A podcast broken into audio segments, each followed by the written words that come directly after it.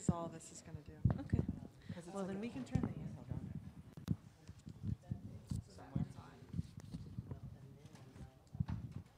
Yeah, this one is on for sure. There. Yeah. So you guys can do that one. I'll do this one, and then if we need to pass it around. Don't be surprised if the speaker has problems on you. Okay. It's been going in and out all week. Oh, fun. Okay. So there's a guy sitting right outside that door. He's Okay. ready. He's ready. He's ready. That's good. All right. Well, well, they're recording the session, so we have to use the microphone. Yeah, because otherwise, better to be- all three of us are.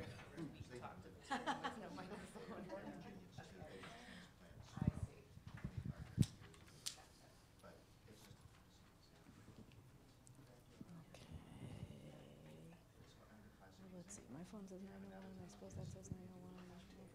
Everybody a few minutes to be late. Oh, yeah, people still coming, okay.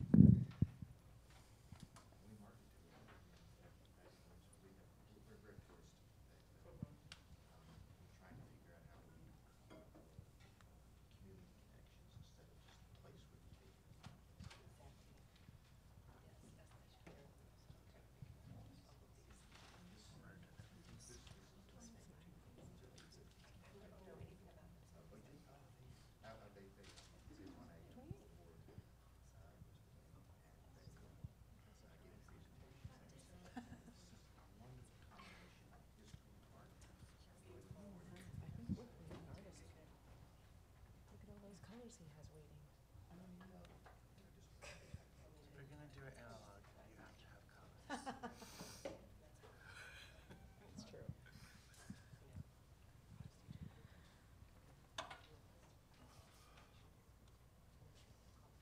Everybody's real quiet this morning. When I get bored, I do it. I do too.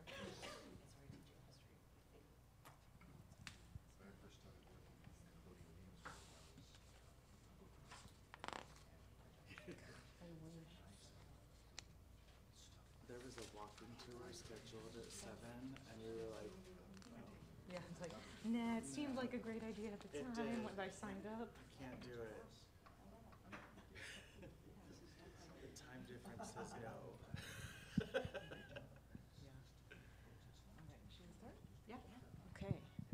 Okay. I think we're going to go ahead and start. Good morning, everyone, and um, I'm glad to have you here at Engaging K through 16 through Creative Connections to History. I'm Kate Betts. I'm the head of Education and Interpretation at the Bullock Texas State History Museum right here in Austin, um, and I have with me two of our partners on this project, um, Santiso Black, who's a fourth grade teacher at Gullett Elementary School, which is um, just up the road, and Alexander Robinson, who is a professor at St. Edward's University, that is just down the road. and they, um, we are here kind of representing the trifecta of partners who took part in this project. Um, I'm going to just start this slideshow so that we have some pretty visuals going on in the background behind us. Um, we're going to start with kind of a general overview. Oh, that's what I did. Yeah, okay. We're going to start with a general overview of the project. And then we'll do some kind of round robin questions. I sort of hear it. Yeah. Ooh, hey, there we go. Okay. Um, oh, hey, okay. All right. So I'm going to pretend like I sound normal and it's cool.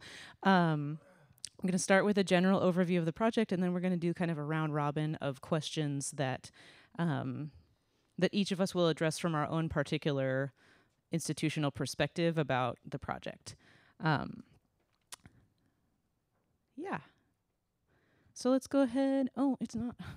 Okay, I thought it was playing.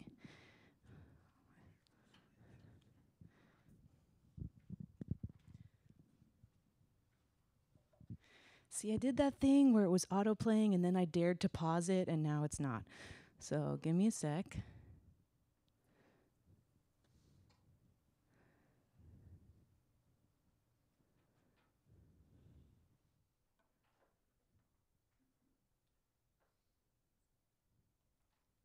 Ah, okay.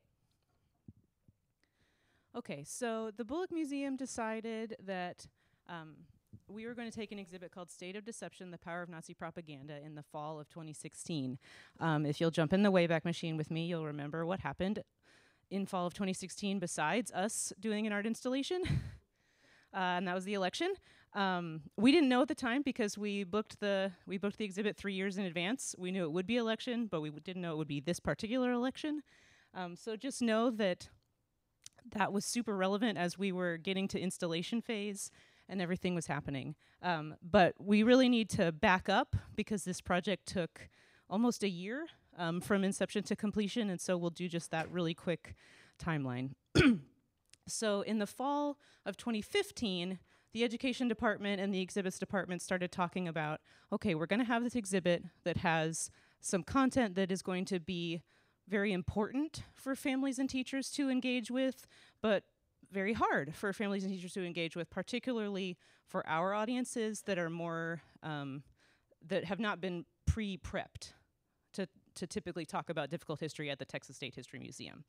Um, so knowing that. Um, if we're distilling it to its essence, propaganda is words of hate used for power, then how can we talk to young children about how to counter um, words of hate, well, we should counter them with words of love and hope and tolerance and talk about how one person's actions matter. One person's actions, though they may seem small, combined with other people, can lead to something big. So I called up my friend Bill Kennedy at St. Edward's University, who works with Alex, and said, We've got this crazy idea. We really want to do something visual that talks about hope and tolerance, that combines the power of words with another creative medium, art. So, are you on board to talk about it?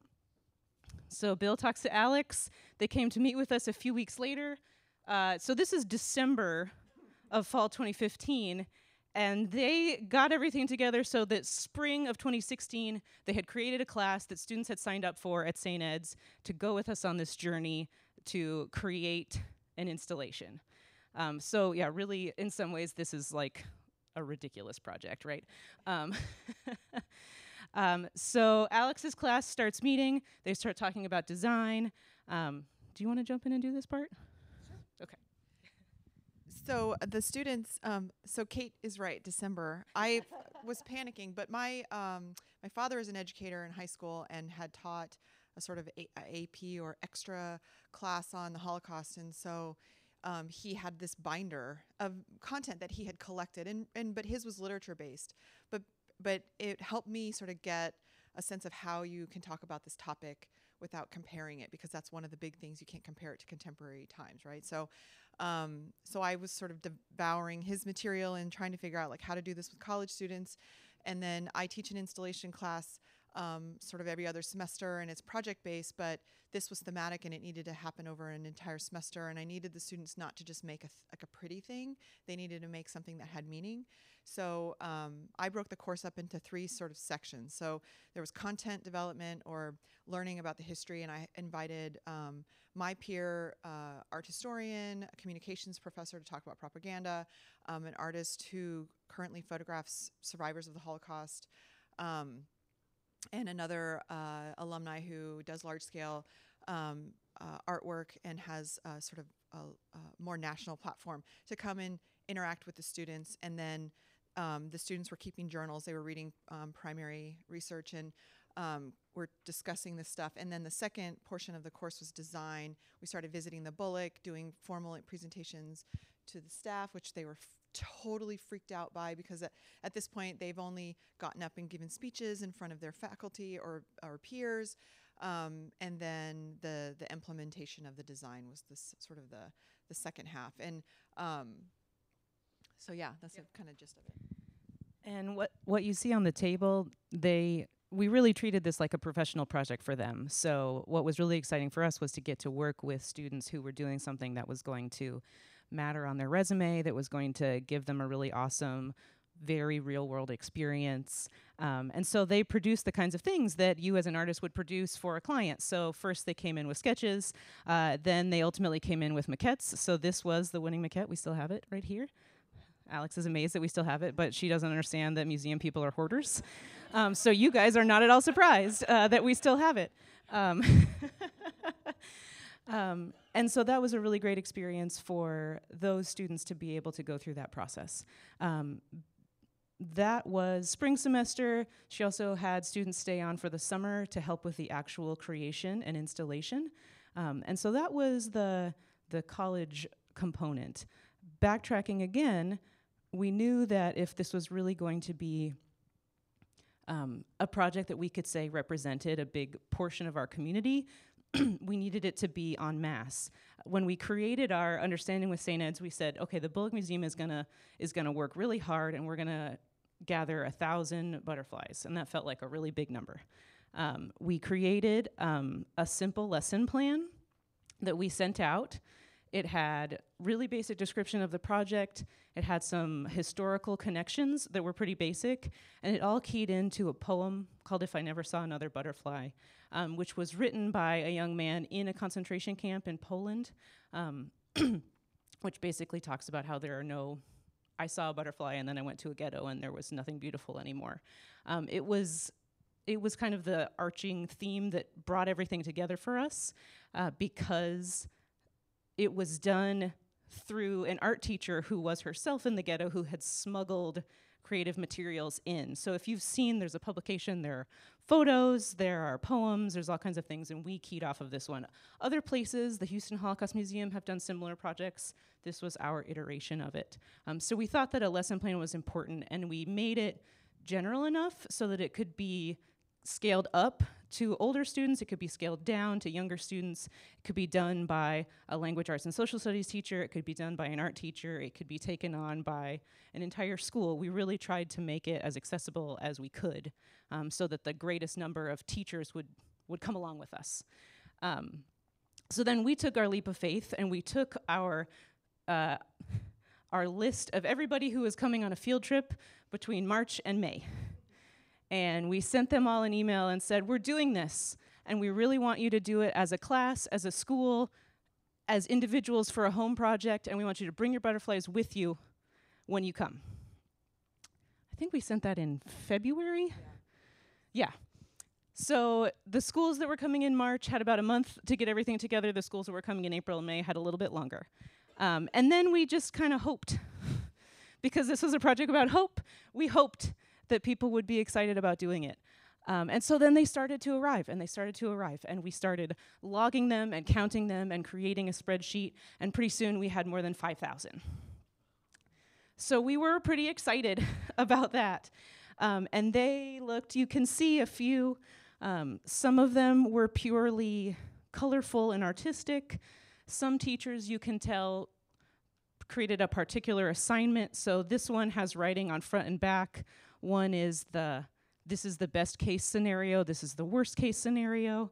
Some um, some kids processed the history lesson that they had gotten, so we had to have internal conversations at the museum about is it okay to put up a butterfly that has a swastika on it because they've that's what they've been learning and that's how they're processing.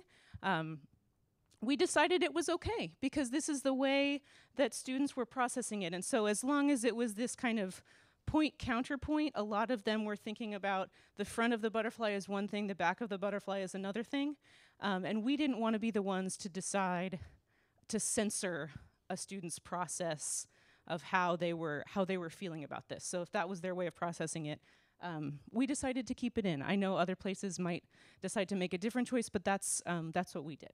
Um, in addition to those 5,000, Alex's students made another thousand origami butterflies, which were on the flip side of the panels that you see here. So they're represented by the yellow side, the students are represented by the colorful side.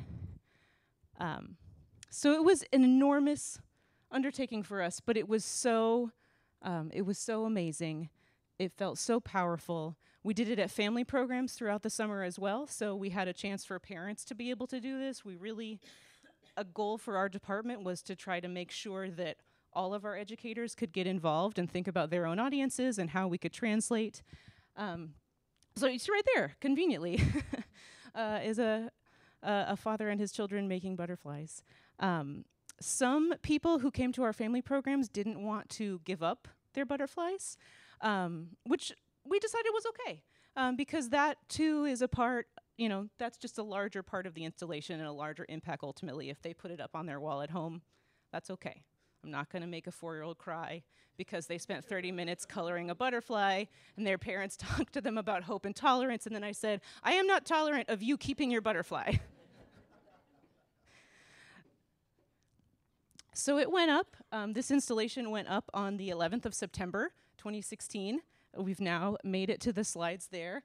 Uh, I think Alex will echo me that it was one of my most um, nerve wracking days um, because our exhibits department are amazing and they designed a rigging system in our rotunda to hang these panels. There were six panels to represent the six million Jews who were killed during the Holocaust. Um, and we put each panel onto the rigging system and then essentially had to take a leap of faith and drop it down into the rotunda. Um, but as you can see, it all worked out. um, and so this installation stayed up uh, through the whole run of State of Deception. So that was September of 16 through the very beginning of January 2017. Um, and we included one additional component in the State of Deception gallery, uh, and that was a word wall. So if you hadn't had a chance to take part in making a butterfly, we still wanted to key back into this idea of words of hope and tolerance and peace being powerful and taking your one word and combining it with the words of others. So we had a word wall which uh, sort of more geometrically represented a butterfly. We created these um, diamond shaped acrylic tiles and etched words into some of them. We left a number of them blank, so for a few programs during the run, we let people write their own words, so it was a little bit more than a single word. And then you could hang it and leave it. Um, every couple of days, we would take most of them down and let the process start again. Um, but that was an attempt to tie what you had seen when you first enter the museum, because the, the panels were hanging right in our rotunda right as you come in, with this concluding experience at the end of the State of Deception exhibit. I'm going to let Célanger talk a little bit about um, the classroom component because they, as you also saw uh, in the slides earlier, made their own mini installations. So we saw a lot of teachers, especially if a whole school did something, they did something at their own school before they sent them into us. Okay, hello. Um, so my school has a fine arts extravaganza every year, and I teach um, a World War II kind of thematic unit where we read different um, um literature about um, different parts of World War II. So the Holocaust comes up, and also the resistance people, and that's a, a big thing that the children are actually interested in fourth grade in reading, and also just um, survivors, so post stories about how sur- they survived the Holocaust. And so we, and even nonfiction um, literature about um, just how the war went. So students read all of this, and it happens at a time of year when we did this fine arts extravaganza at the end of the year. And it just coincided very, very well with um, what the Bob Bullock was doing with the Butterfly Project. And I went to a meeting and they and I got an email and they said, you know, this is something that you can do. You can do this thing, read this poem, you know, talk about hope and tolerance and courage and life beyond, you know, um, atrocity. And we went forward and did that. Um, in class, I added the poem to all the other pieces of literature we were reading, um, which included Number the Stars, The Greatest Skating Race, um, and um, oh, now I'm forgetting it. It's the one about the prince um, or King Christian Tenth, um, the Yellow Star. I don't know if you know that story about him showing resistance in Denmark, and it's people don't know if that's a true story, if it really happened that he wore the yellow star to defend the Jews of Denmark um, against the Nazis when they came in. It's a great story. Um, so that's another form of resistance. And so we read, read stories like this, and we had added this poem, and the, the children really got excited because they realized more and more that other children could stand up for other children, but that wasn't necessarily happening happening um, all the time in Nazi Germany. In fact, it was the opposite. So they were amazed that that happened because they have been studying so much about how we need to stand up for each other at school, be kind, be aware. If someone is being bullied, we defend. It's been like a thematic unit for, for really for the past three years, definitely at my school. We have programs that come in to kind of teach that, and we teach it um, through our four community agreements, um, which one includes mutual respect um, and active listening, which doesn't mean just listening to your teacher. It also means listening to what's going on around you and not just going into yourself. So they we added this experience and we basically said, you know, we read the poem, you know the background. So now create your own sort of vision of hope and dreams um, for your future and translate that to what those children may have been feeling when they were in the ghetto and they were in concentration camps and they did not have those hopes and dreams like just available to them anymore. They felt like they were gone. So kind of em, like embody that and see what comes out. And so from kindergarten to fourth grade, you can imagine the difference. We had just beautiful, like, you know, scribbly colors all over for kindergarten. Um, and just like, I'm happy, the future is there, I can do it. I'm embracing, you know, the past and understanding it and being aware of what happened. And I will also be aware of my fellow peers and community around me to just words, where they wrote words and pictures because that's what they wanted to do. We had students who brought their own crafts um, because that's what they like, and and they put like feathers and beads and lots of glitter. There was lots of glitter to where the point where I was worried that it could not be installed in the final project. But that was that. It looked beautiful. It, it reflected the light. It was great. Yeah, and that's what, you know, that definitely, you know, symbolizes hope for many, many um, little girls and boys. They would just love the glitter aspect. Um, so we made all sorts of materials available, and they brought some stuff from home.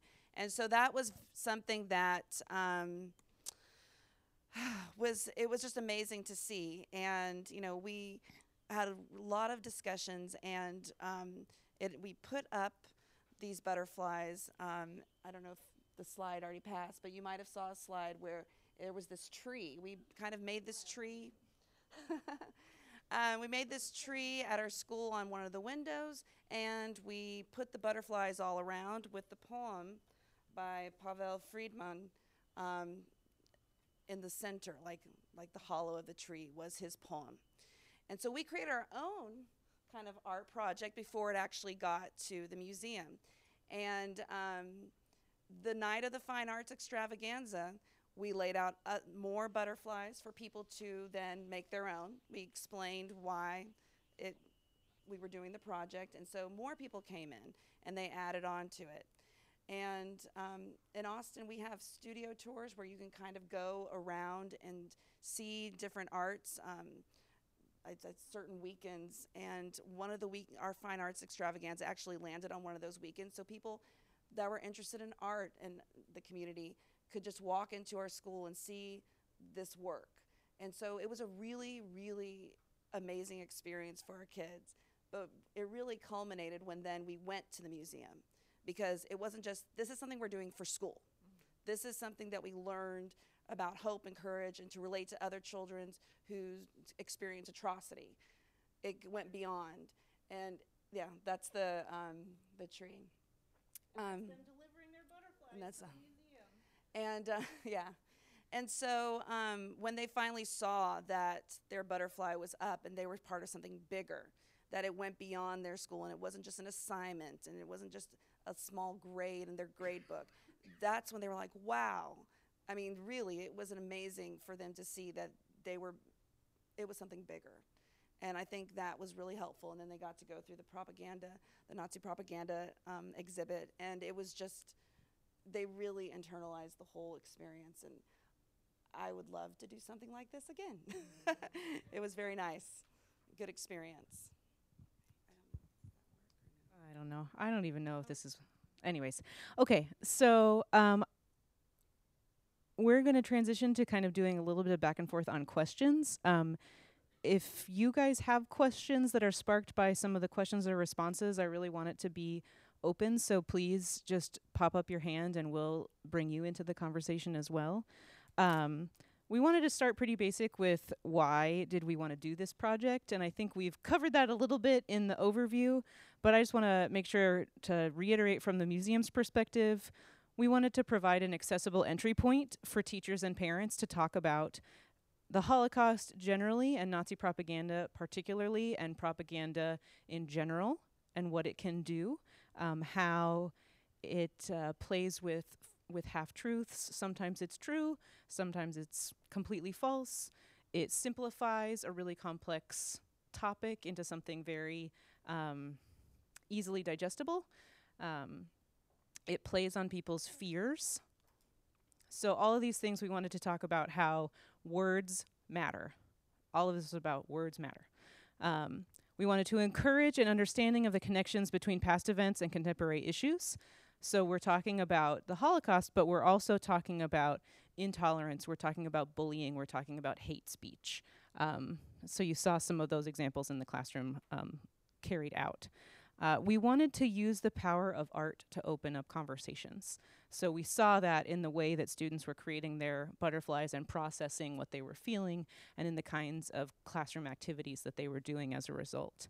Um, we wanted to demonstrate that individual action makes a significant impact on larger issues, um, so that when when a student is saying, "This seems so big, what can I do about it as an individual?" Um, we hoped that this would be a visual demonstration that you may feel like your one little thing doesn't make a difference in and of itself, but that combined with a lot of other people who are brave enough to do an individual thing, then it can be something really big. Um, and finally, we wanted to celebrate empathy and emphasize history's relevance to today. So, if this is all about understanding what someone went through to help you become a better citizen, then I mean, that's like the cherry on top, right? Um, so, from our perspective, that's really what we wanted to do. And because we're a history museum, we knew that we couldn't do it by ourselves. And so that's why it became so important to work with um, with great partners. So I'll hand it over to Alex so that she, from her perspective, can talk about why she and why St. Ed's wanted to do this project. So St. Edward's is a Catholic uni- university, um, and the the mission of the institution is to is to cultivate thoughtful minds, caring hearts, and clarity and leadership. And I have um, at a previous institution had experience with service learning projects, so it's like social interaction or um, they're like high impact learning practices where you're going out into the community and you're interacting with another organization. And so at St. Edward's, I hadn't done anything quite like that um, at this point when Kate and the museum came to went to Bill, and then Bill came to me. Um, so my interest was sort of to get back into that idea of these high impact practices that have a larger scope. The students are used to this kind of um, content in the sense that um, social justice is a huge component of the general education at St. Edward's, and so um, there are lots of uh, courses about uh, our American experience and American dilemmas, and so and they touch on issues of race and culture and, and religion and things like that, and so um, what I wanted to do was take that same conversation and just use it from a practice of art. And so uh, sometimes uh, people really think that art is just about making things that make people feel happy, and that is not true. So, um, so anyway, that is sort of the the perspective I had, and then I have a personal one. My father is Jewish. My father's family is Jewish. He had taught this class, and it was sort of a way for me to carry forward his education and teaching of other young people. And so I sort of jumped on it, but. So I I'm very interested as well in connecting the community to our school and the kids to the community. And so I've done like service projects in the past that are similar um, to this, and this just really felt like something that our students could um, really learn from in tying in with the whole thing of being not just um, a bystander but being proactive um, participant in their society. And so I wanted them to learn about as I said before, the past and what happened to these children and the people of in Europe um, that were persecuted and went through this atrocity, and then kind of related like this can happen again, and it can happen on a small scale, and it can just happen like on the playground, or it can happen, you know, as a whole society. And they started making connections to where it's happening in our society.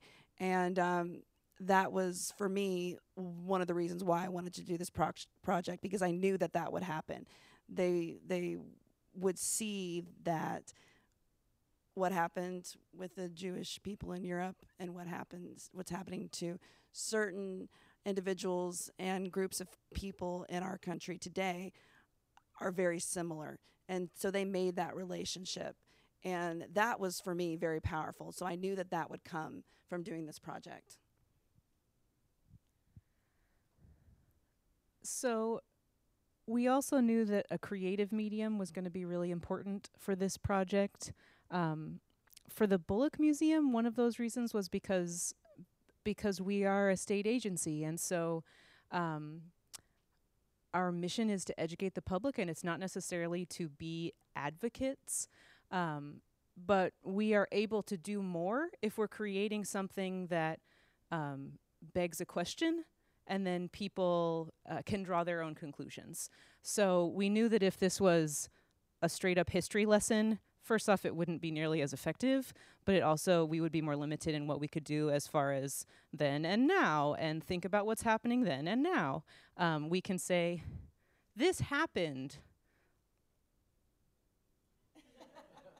um, which is not as effective. So um, for us, uh, that was that was a component of consideration for us, and it was also just knowing that power of art. And if we're thinking about um, a multidisciplinary lesson and we want to involve as many people as possible, we we knew that this would be a way for that to be easier, and it wouldn't be something that only social studies teachers are going to look at because it's put out as a history lesson. Language arts teachers are going to do it, art teachers are going to do it, etc. So for us, that was a big consideration. Um, but then I would also turn to the two of you and think why, in particular, um, did a creative medium work for a topic like this? Um, th- I teach an installation class, like I said, and it's a project based course, but this one was different, obviously thematic in the sense that we were sticking to one solid thing. Um, the stu- like the class was interesting. I had seniors and I had freshmen. So, one of the things that we talk about a lot in our area is the use of visual language and encoding and decoding. And so, um, I knew that there were varying uh, levels of experience with this and varying levels of critique in the sense of um, students being used to the, the process of being criticized for the thing that they made, not them being criticized, but the thing being criticized. And so I needed to get them quickly to get outside of that. So I had the students, I mean, we did the readings, and but then I immediately, um, in tandem, had them making things so that they could g- sort of stop thinking that this was about me. And so some of those images are there where um, we sort of took over this science building at St. Ed's that had a, um, a circular stairway, and we were hanging things because they needed to work out problems and they needed to work out form and they needed to work out, you know, the, the fact that their thing was so cool. Um, but the other thing I like about the art medium itself, or the way that you can take a very serious thing and, and translate it into a visual language, is how all these signifiers work. And so for us, that was a huge component. So the dark to light, or the inside versus the outside, or the colorful versus the not colorful, or the, or the sort of stagnant yellowness, or the yellow as a as a star of the night, or um, one of the things that came a lot later in the process of the semester was um, imprinting onto the golden butterflies uh, a, a Hebrew prayer. It's the the um, the yeah the mourner's kaddish, and s- and um, and that came from a student who was Jewish or she is Jewish. She was in the class, of a full participant, but she was like, "There's something that's missing, and I don't know what it is." And then it immediately started to come up like, "Oh, there's this other element that we're missing because we're saying all these things in this visual way, but we need uh, this other tie." And it's not that anyone else would necessarily know that, but it becomes this sort of textural element, and there's a, a bunch of that repeated throughout the, the sort of the panels as you walk around. But Um, in our classes um, at Gullett and really all over Austin ISD, um, we teach our students to respond to literature through visual representation. So this was just another way for them to do so, but it was a little different because it wasn't they they were confined to the butterfly, that shape. But so they didn't have that ex- freedom of expression that we normally give them. But it was interesting because they then still did their own representation and their own visualization of how what the poem and the literature we had been reading really meant to them. So they um, this was just something that was really just coincided well with what we normally do, and it's very important to I think to have um, children have this creative outlet, not just pen and paper and comprehension questions about what they read and in history and in language arts or science and any other core subject. They really do need a creative outlet um, because multiple intelligences. There's many different types of learners, and so the creative outlet um, of expressing themselves after reading um, some of these things that really some of these students didn't know about the Holocaust before this, and so they were kind of like needing that outlet to express, you know, maybe some pain or some um, amazement that this even happened. That was the thing that I think was more um, amazing to just realize is that nine and ten year olds cannot fathom that such evil had existed, and um, tying into some other um, thing that is September 11th. That's another thing they can't believe that happened. A lot of them don't know about it. The students I'm teaching this year were born in 2008, and they they don't know, you know, a lot about what happens in the world. So creating something is a way to kind of like process that out. It's like a social and emotional learning thing that they have to do. Um, and so it has to be part of not just when they're reading nice realistic fiction about, you know, you know, um, Ramona and um, and Ramona the Pest. They need to do it for historical fiction as well as historical, you know, nonfiction pieces, and it just really helps them because they are dealing with a world that's very different and than we, I think, did when we were younger. Um, and so there's a lot of obstacles, and so creating something really helps them. So we've been talking real fluffy about how great it was, um, but now I want to just sit a little bit in the challenges of the project because it would be unrealistic to stand up here and say everything was beautiful the whole time. Don't worry about it. Um, so I'm kind of asking a two-part question here, and and one is, you know, what were the challenges over the course of the project, and what have been some of the unexpected outcomes of the project? Um, for us, a big challenge was the timeline. Um, so we were having to very aggressively get our senior management excited about the project and willing to go along with it because we had points where Alex's students would come and make a presentation, and I literally had two days to get everybody who had been in the meeting to give me their comments and pick the one that they liked the best and move forward because we had to move forward if we wanted to meet this timeline. It wasn't a project that we had three years to put together, so we could kind of sit in it and make everybody feel good about it. Um, I'm sure Alex will talk a little bit about some of the design changes um, that we got to. Um, but for us, that was a big challenge. Um, we were we were financially really lucky that we are, as a museum, um, in the process of an IMLS grant, which is about expanding um, our reach to families through expanding our family programming. So we were able to um, to use this as a big part of that grant. Um, so what what would probably have been a challenge to us otherwise, um, we were able to to get those supplies and um, work with St. Ed's. Um, but that's definitely something to consider. But it's also I mean, hearing how powerful just a single school's installation was, um, I do think that a project like this is scalable. So we certainly had a large scale project, but I don't think that that means that a smaller scale project would not have had an equal impact. We had about 100 schools who participated. The bulk of them were in the central Texas region, um, but we did have we did have schools kind of in some ways representing the four corners of Texas. Um, particularly because it was spring semester, we see a lot of schools who come on multi day field trips to Austin because they're visiting the capital. Um, so we would have schools from Brownsville who are providing us um, with a box of butterflies as they come up and tour the Capitol and go to Schlitterbahn and go to the Bullock. Schlitterbahn's a water park for those of you who are not um, from Texas.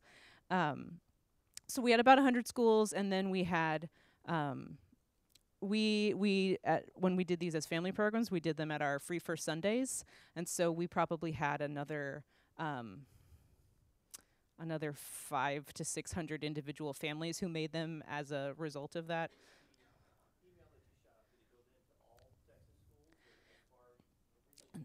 It went, we targeted the schools that we knew were coming on field trips. So we sent the email to confirmed reservations. Um, we also put it onto our website as a downloadable lesson plan and gave them an address and gave them a deadline. So we did receive some by mail. Um, we thought about just kind of scattershotting it out, um, but there are literally thousands of fourth grade teachers in Texas. Um, and we I, th- I think part of the success was that we we took the time to specifically address those emails. So it wasn't um, it wasn't a blanket email, dear teacher. Um, we we had a template, but we you know we mailchimped it right, and so we so we put their individual name in. And Caitlin, who is our school curriculum manager, if she already had a relationship with that teacher, she would put in you know a, a short additional note like looking forward to seeing you again this year. Hope that you can take part. Um, and we just stayed in touch. So it was a time challenge in that regard because we took the time to personalize it, but I don't think that we would have seen the return if we hadn't. Um, we had to figure out a place to store 5,000 butterflies.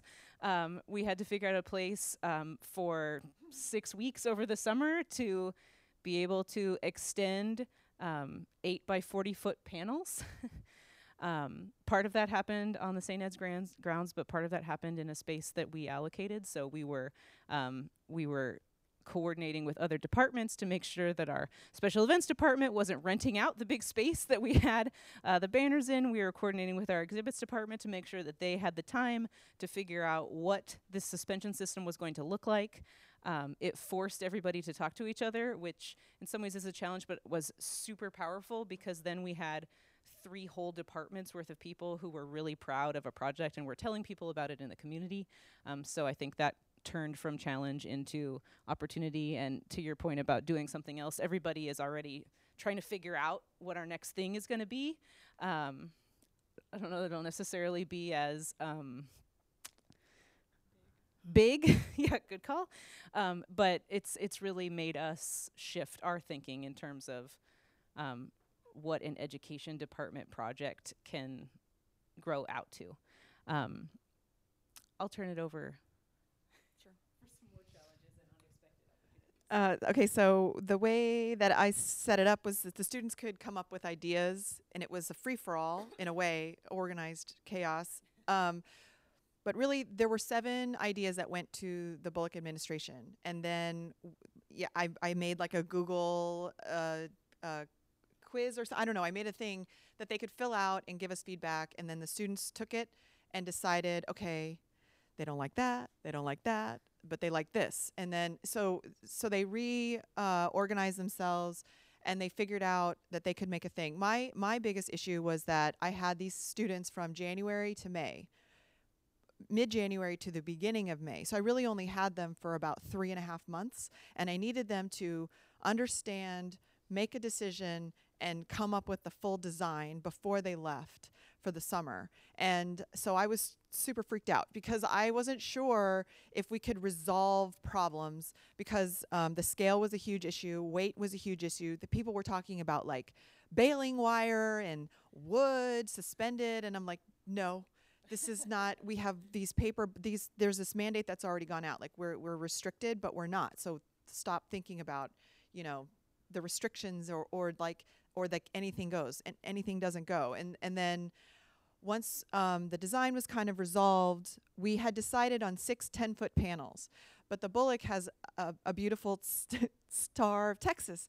outside and there's a very sort of amazing sweet spot that everybody takes ph- photographs from right on the third floor and on the second floor and you can't cover that up so then it was like okay these things can't hang in a round circle they have to hang in this oval shape and so then it was like well we can't have the panels that wide and i don't actually know if that's true i think it's just like there was a decision made because somebody's um, somebody would just be looking at panels for six months. So it, it was like, it, it, and it's all a part of the process. So the 10 foot panels went to eight feet.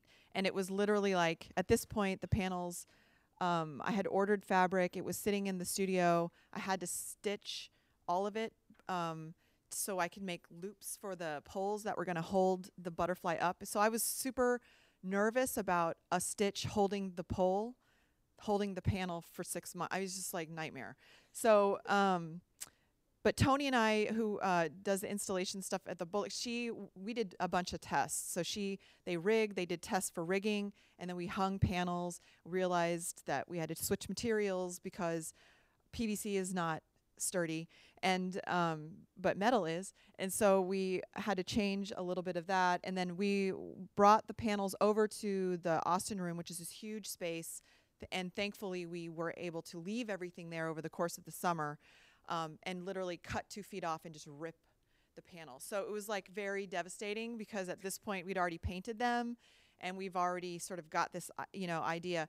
And um, one other thing that sort of came up was um, the transparency of the ma- of the material. Like I knew that they would be transparent. I knew that you would see one butterfly on one side, but you would also be able to see its shape on the other side, and that is not an easy thing to explain to an audience that has invested time and money and people into a thing. And so um, and so we had to still make some adjustments, but it ex it worked. It all worked out, and um, I think like sticking, like being flexible and being able to compromise, and then being able to sort of stick to it at the same time is really really important.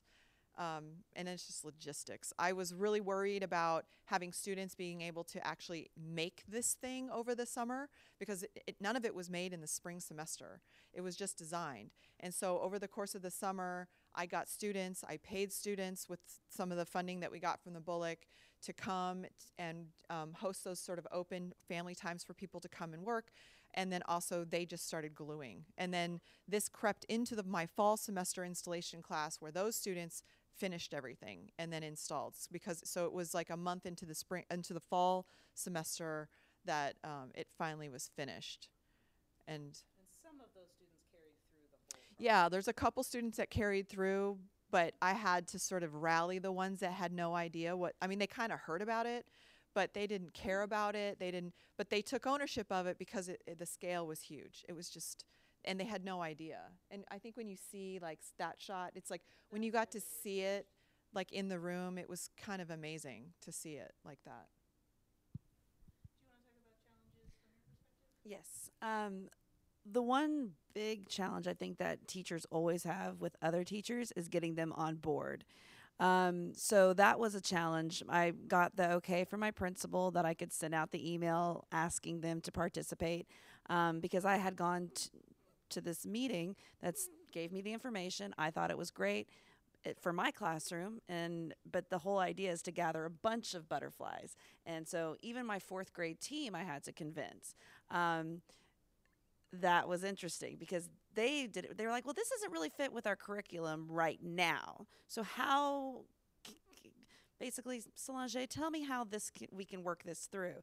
So i'd finally convinced my other fourth grade partner which didn't take much because she realized that it does fit with our curriculum. And then the art teacher was up for it so that was good. But then the rest of the school same issue.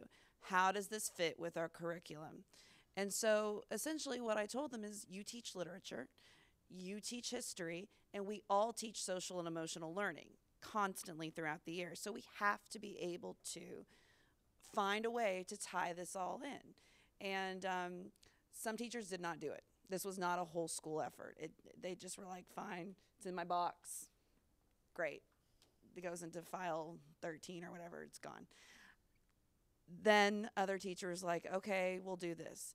Um, it really ended up though being just more kindergarten and fourth grade and um, second grade. One second grade class that really like was all about this, and so the fine arts extravaganza kind of yielded us a more butterflies having that that out and during that event, and so that was the biggest challenge, and that's always challenges for teachers to convince them to do this other thing that just has popped in, you know, your mailbox, and it might work out for you.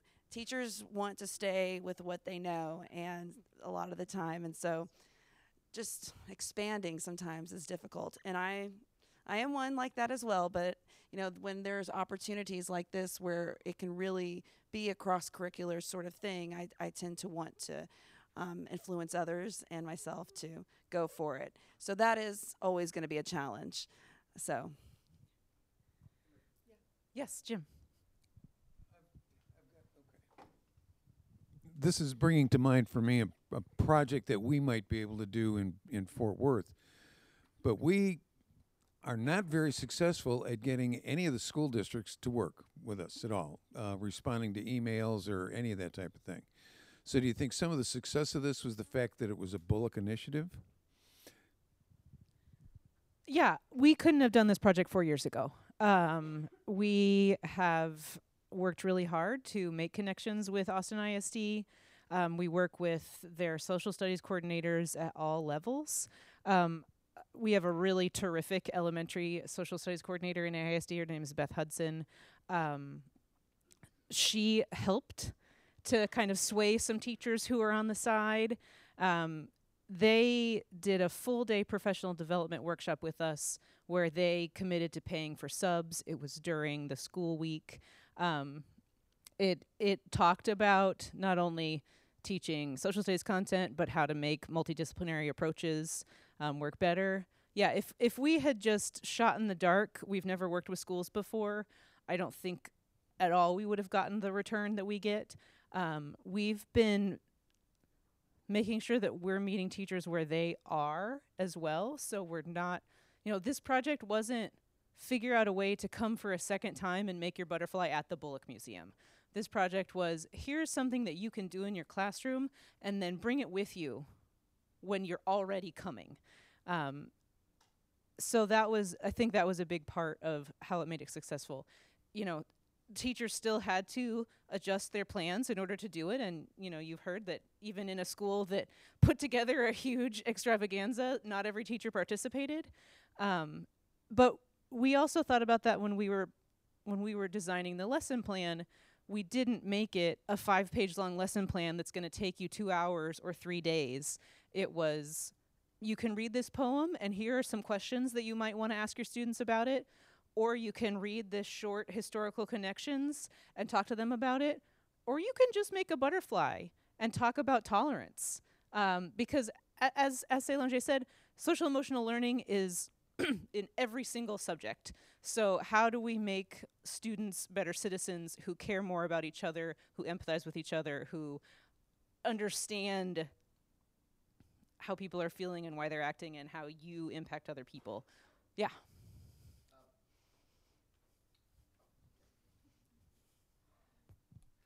I love the fact that the kids had an opportunity to, um, in maybe some sort of very informal ceremony, deliver their things. I'm going to ask a really crass director level question. Um, did did you get any sense that the kids brought their parents back to the Bullock to see the stuff, and did it? In, did did you sense a sense of um, uh, of increased attendance as a result of the project? No, totally not crass. Totally part of our plan. Um, so, as anybody who has field trips knows, um, most of them happen in the spring after testing. Um, we've worked really hard to encourage fall visitation because it's a different kind of experience. There's fewer kids on site.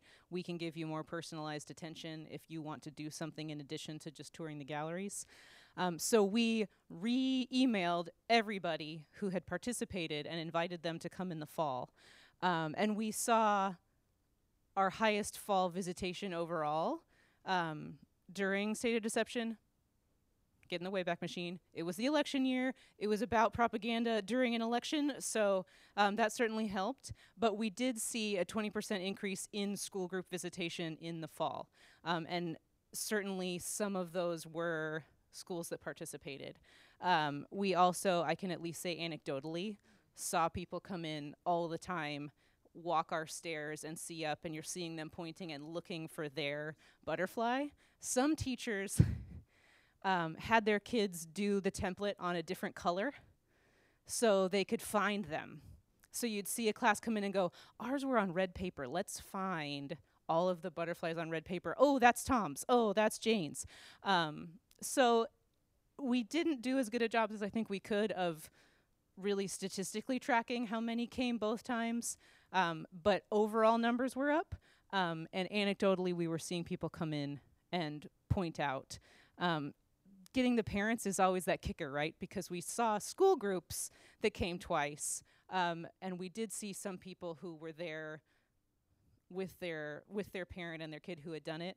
Um, you know, we've tried any bazillion number of ways to encourage kids who came on a field trip to come back with their parents and I mean, honestly, we haven't found the sweet spot yet. So if anybody wants to tell us what the sweet spot is, um, please talk now. So what I did is I sent a mass email to my parents and I let them know your child's work is displayed in this huge art installation of the Bob Bullock. They've seen it. You need to come back and see it with them. So that is it, it really is a relationship between the museum and the teacher that helps, you know, bring more attendance and owner and just to see what their children has done. It's like an open house almost. So it, they they really did enjoy that, and some people did come back and see it. They told me, and some people, you know, said my mom wouldn't take me, but that's because. You know, that's just the way life is. But at least the email went out. And so I think that is the way. Yes.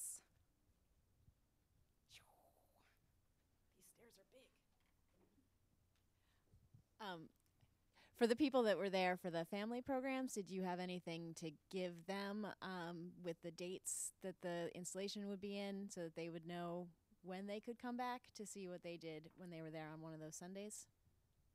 Yeah, we we already had rack cards ready for that exhibit, and so we always put them at our um, at our maker station when we were doing it. Um, and those maker stations were always facilitated, so parents could come and decide how much engagement they wanted to have with us. If all they wanted to do was make a make a nice looking butterfly and leave it for us, that was fine. Um, but we did have people there who were involved with the project who knew what our learning points were so that they could talk a little bit more about why it was important that they were doing it. Because, you know, really, this is a coloring sheet that we were asking them to do, and that's not typically what we do at a family program because it's so passive. But we provided that additional explanation of why this in particular was um, why they were doing it and why it mattered. I saw some hands over here.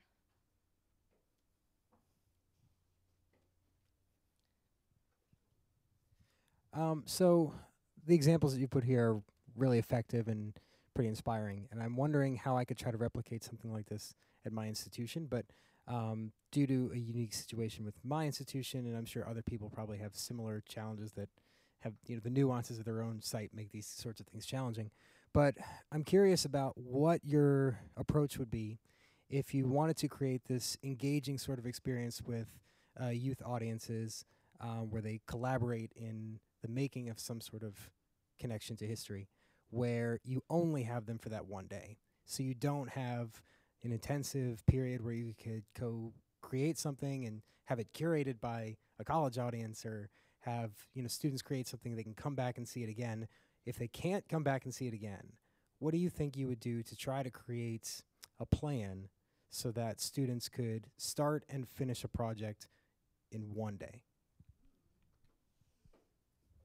I'm going to let the audience answer this question too, and I'm coming down here so that my other panelists can answer.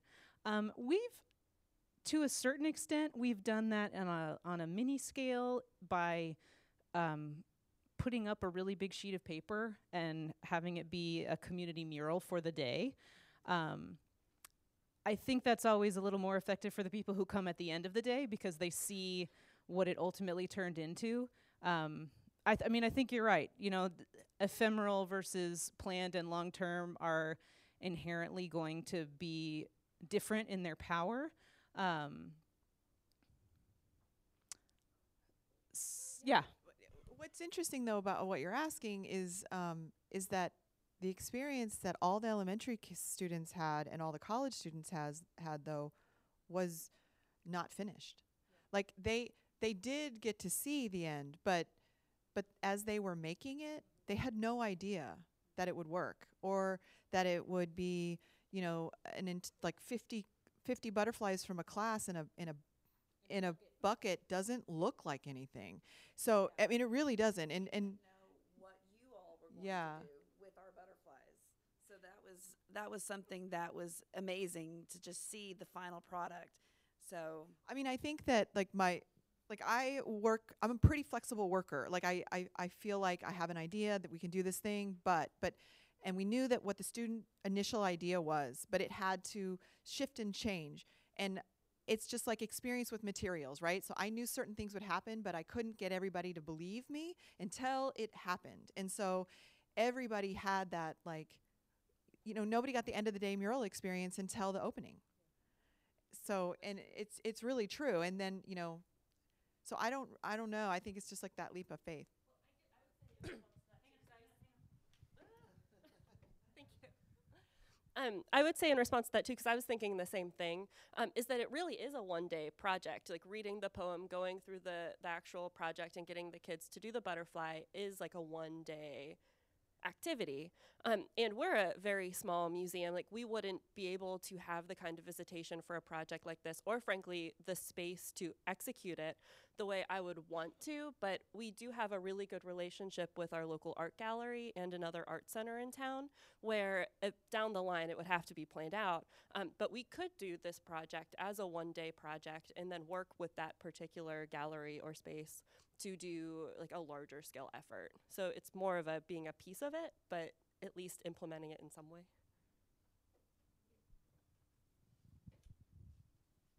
I mean, I think what one thing that came up with like the Bullock when they came to St. Ed's, it was like who has enough uh, knowledge to be able to pull something like that off. And so, I, I mean, I think it fell on my shoulders, but the students really took ownership of all of it.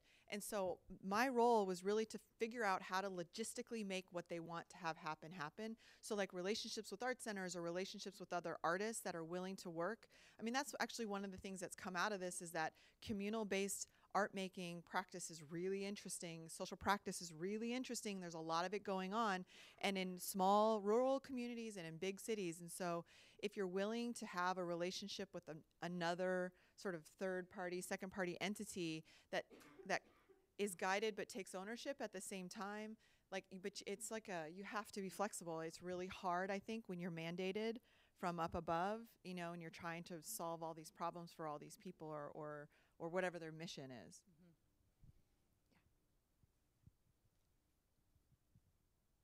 Um, I wondered what happened to um, the project at the end of the exhibition, and if you are going to um, include anything um, within your course curriculum um, for, you know, after the fact of the exhibition being down. It's like she's psychic because that was totally the next question. So, um, the Bullock Museum is a non collecting institution. So, we um, didn't have the ability or um, bylaws to be able to keep it. Um, so, St. Ed's kept it. Um, and that has been really interesting. I'll let Alex talk about it more, but um, it means that the project has continued onward.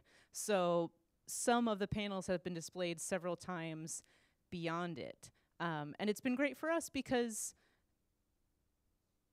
it was awesome to have it at the Bullock Museum, but it's even more awesome to think about a project that started um, with us continuing to have an impact.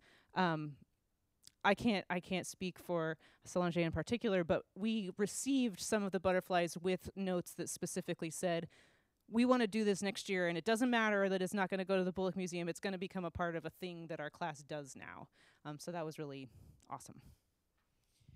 So the non-collecting uh, aspect of the Bullock is really interesting. St. Edward's doesn't have any. So uh, it is rolled up in a utility closet currently, and I don't even know the state of the panels right. I mean, the whole thing was ephemeral. Like it's made out of paper. It's literally glued to fabric. Like it's not. It was never meant to sort of exist. It w- and and so when we deinstalled it, we rolled it on giant tubes, hired like a, a U-Haul, and took it to St. Ed's. And I knew immediately that um, at least half of it would be displayed in the library. And so we had it. We the library's not big, and actually the library's five feet too short to hang the panels vertically. So we strung them end to end um, i- uh, through the expanse of the library, and um, and that was an amazing experience. The our dean is very supportive for the, um, the School of Arts and Humanities of our department, so she kind of pushed for this, and it was up. Our homecoming is in the f- spring, so it was up for spring homecoming. Um, it came down sometime after that, and then um, I'm trying to get it back up um, in a in this sort of original formation, but only uh, maybe one or two panels in the natural science building for the School of Natural Sciences. They're very supportive of us. Historically speaking, at St. Edward's, there's not a big support for the arts. I mean, we have a, a, a performing arts program that's very successful. Um, the artists, like us art faculty, we do sort of guerrilla art projects, but it's not a norm. Um, it's very constructed in terms of like these images are sanctioned to go in these buildings and nothing else can go. So the fact that now there's this other interest in art making, there's several of us that have come on in the last 10 years that are really interested in art as a way to speak. So we do these engaging projects with students anyway. Um, so it's it's lived twice, and um, we've made other things from it.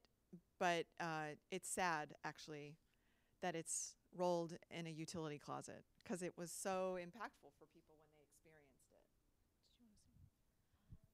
it. Um, so in my class, this has been definitely an ongoing thing. Um, when I do my World War II fictional literature unit and nonfiction unit, um, the book "I Never Saw Another Butterfly" has now become part of that. And um, last year we didn't make butterflies, but we definitely did other visual representations of from the poem, and they got to choose which book they wanted to do their visual representation of. This year, I'm now hearing what that you still have it in i- like that maybe we can figure something out where a new group of students can make butterflies and find a place maybe in our schools that one of the panels can hang or um and so the, the students can actually see it again and the parents can realize that it can be an ongoing like maybe like rotating sort of um, art project that lives on because I think that this is something that is very, very important for students. This topic has to keep going because tolerance is so important. And with so many issues that are going on with many different groups of people, this this type of project really should not die.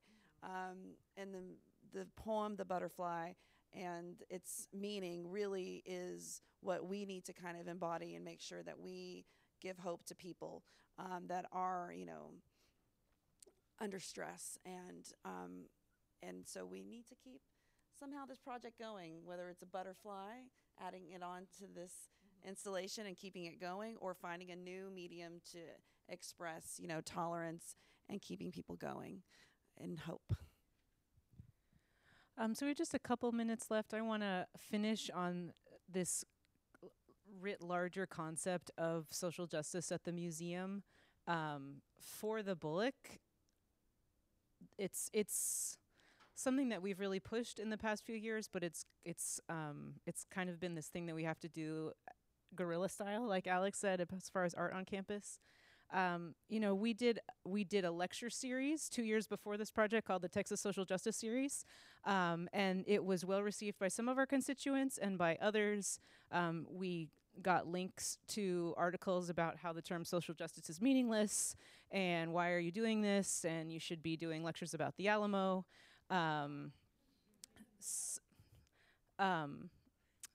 So that kind of made us think we probably called it the wrong thing if we were trying to really reach all of our audiences, the ones who um, who want to hear lectures about the Alamo and the ones who are really ready to talk about um, social justice in Texas. Um, so this project was a good way for us to think about how to do social justice without having to say we're doing social justice um, because I, I i don't think that it makes it less important if if you're not specifically saying this is a social justice project um, because we still got to have that impact. We still got to talk about the past and contemporary um, connections and and that's the success of that project has now opened us up to be able to say yeah this is the kind of stuff that we do and we can be again a little bit more um, overt about it yes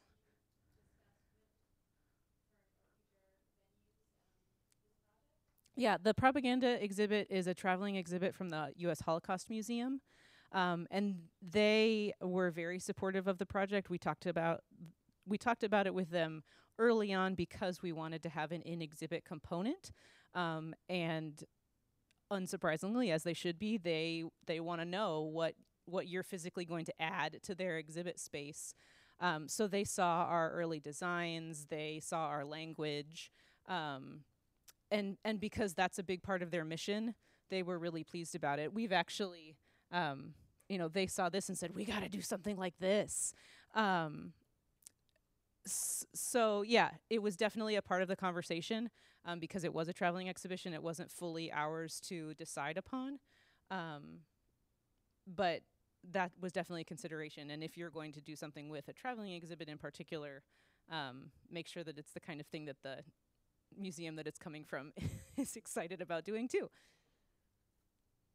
Do you guys want to say anything about? I mean, you talked about St. Ed's social justice mission, but anything else you want to wrap up social justice? Um, I guess for as a participant in the process, and uh, and maybe this is for you guys when you go out to another entity and, and ask for that collaboration is, um, I don't know if this has been the thing that's creeping up in my own teaching practice, but I definitely think that this project has opened up a space for me to make this uh, the a sense of voice or a sense of place of responsibility um, available for the students that I teach. So, um, so embodying that, like whatever that might mean, wearing sh- like like it's really an enclosed campus, but uh, we're in an urban space, so like shirts that support different groups of people that are being um, sidelined, right? Or providing materials for students to participate in other things. The Women's March here in Austin in January. Um, uh, we're trying to figure out how to do something with DACA right now. We have a, a really large um, uh, Latin American and South American population at St. Ed's. We have a huge camp program which is supporting migrant worker um, children from migrant worker families. So it's um, it's all wrapped up in the way that we sort of approach our teaching. But I feel like uh, having a space for this sort of uh, conversation to happen and giving people a place and a way to to do it is really an, an interesting and important one to foster and so I, I, I and I know that like other I mean depending on wherever you are but there will be other places that are as interested but maybe the resources are what's limited. And I know that we are limited in our resources. So like being able to collaborate was like it opened up a whole other level of responsibility that my students had to take on because no matter what the thing was going up in January or in in September and it had to be finished. So they had to really do it even though they weren't enrolled in that thing anymore and and they're not used to that thinking right so and that that was a big a big challenge Yes. Um, the social social justice issue that I'm going to take on with my students this year is immigration. So I find that interesting that you mentioned DACA because that is something that the campus that I'm at um, is doesn't have a lot of um, people who are from that group of people or, or Hispanics and other people that might be dealing with these issues. And so it is really important that we continue to educate them. And even though they might not have the situation going on with their family um, and or friends that they know, and it might be far removed from them, that we keep bringing this up. And so um, that social justice issue is, is on the forefront of what I plan to do with the literature I choose because ultimately I have to teach fiction, nonfiction. I have to teach story. Um, I have to teach about you know Texas history, being a fourth grade teacher, um, and I have to teach about culture. So and social emotional learning. So I found a way to make the, make that kind of tie in. So we will discuss immigration um, and with a very neutral sort of tone, so that fourth graders can understand. Now, how this will translate um, into something bigger, I'm not sure yet. Um, but that is something that I think that if if you are a museum and you're able to talk to your school districts and take ideas like we've kind of illustrated for you um, and future ideas um, and find the social studies curriculum person or the art curriculum specialist um, or even the English curriculum specialist and work with them directly. They will be excited. Their job, though, is then to make it go to the teachers.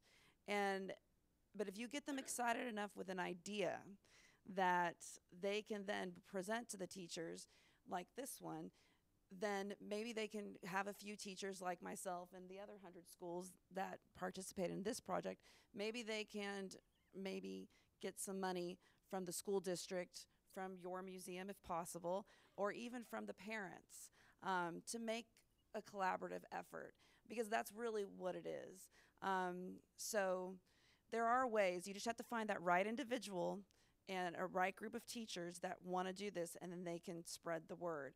And really, that is it's communication and inspiration. So I think that's your best bet. And I wanted to talk to you about what you said about the one day project.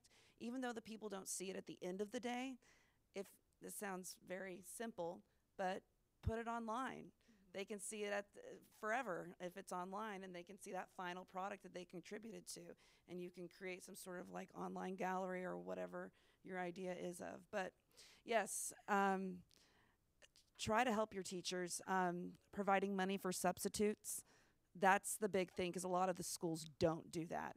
So if you can find a way to help them in that way they will come and they will work with you because they i think teachers ultimately do want to do these types of projects well, we are at time. Um, thank you guys all so much for coming. I would be remiss if I didn't remind you that the blue sheet in front of you is your evaluation, and AASLH values your feedback in order to have uh, an even better conference next year. Um, we'll stick around for a few minutes, so we're happy to keep talking to everybody, but thank you again. Happy conference. Thank you for being in Austin, and we'll see you in Kansas City in 2018.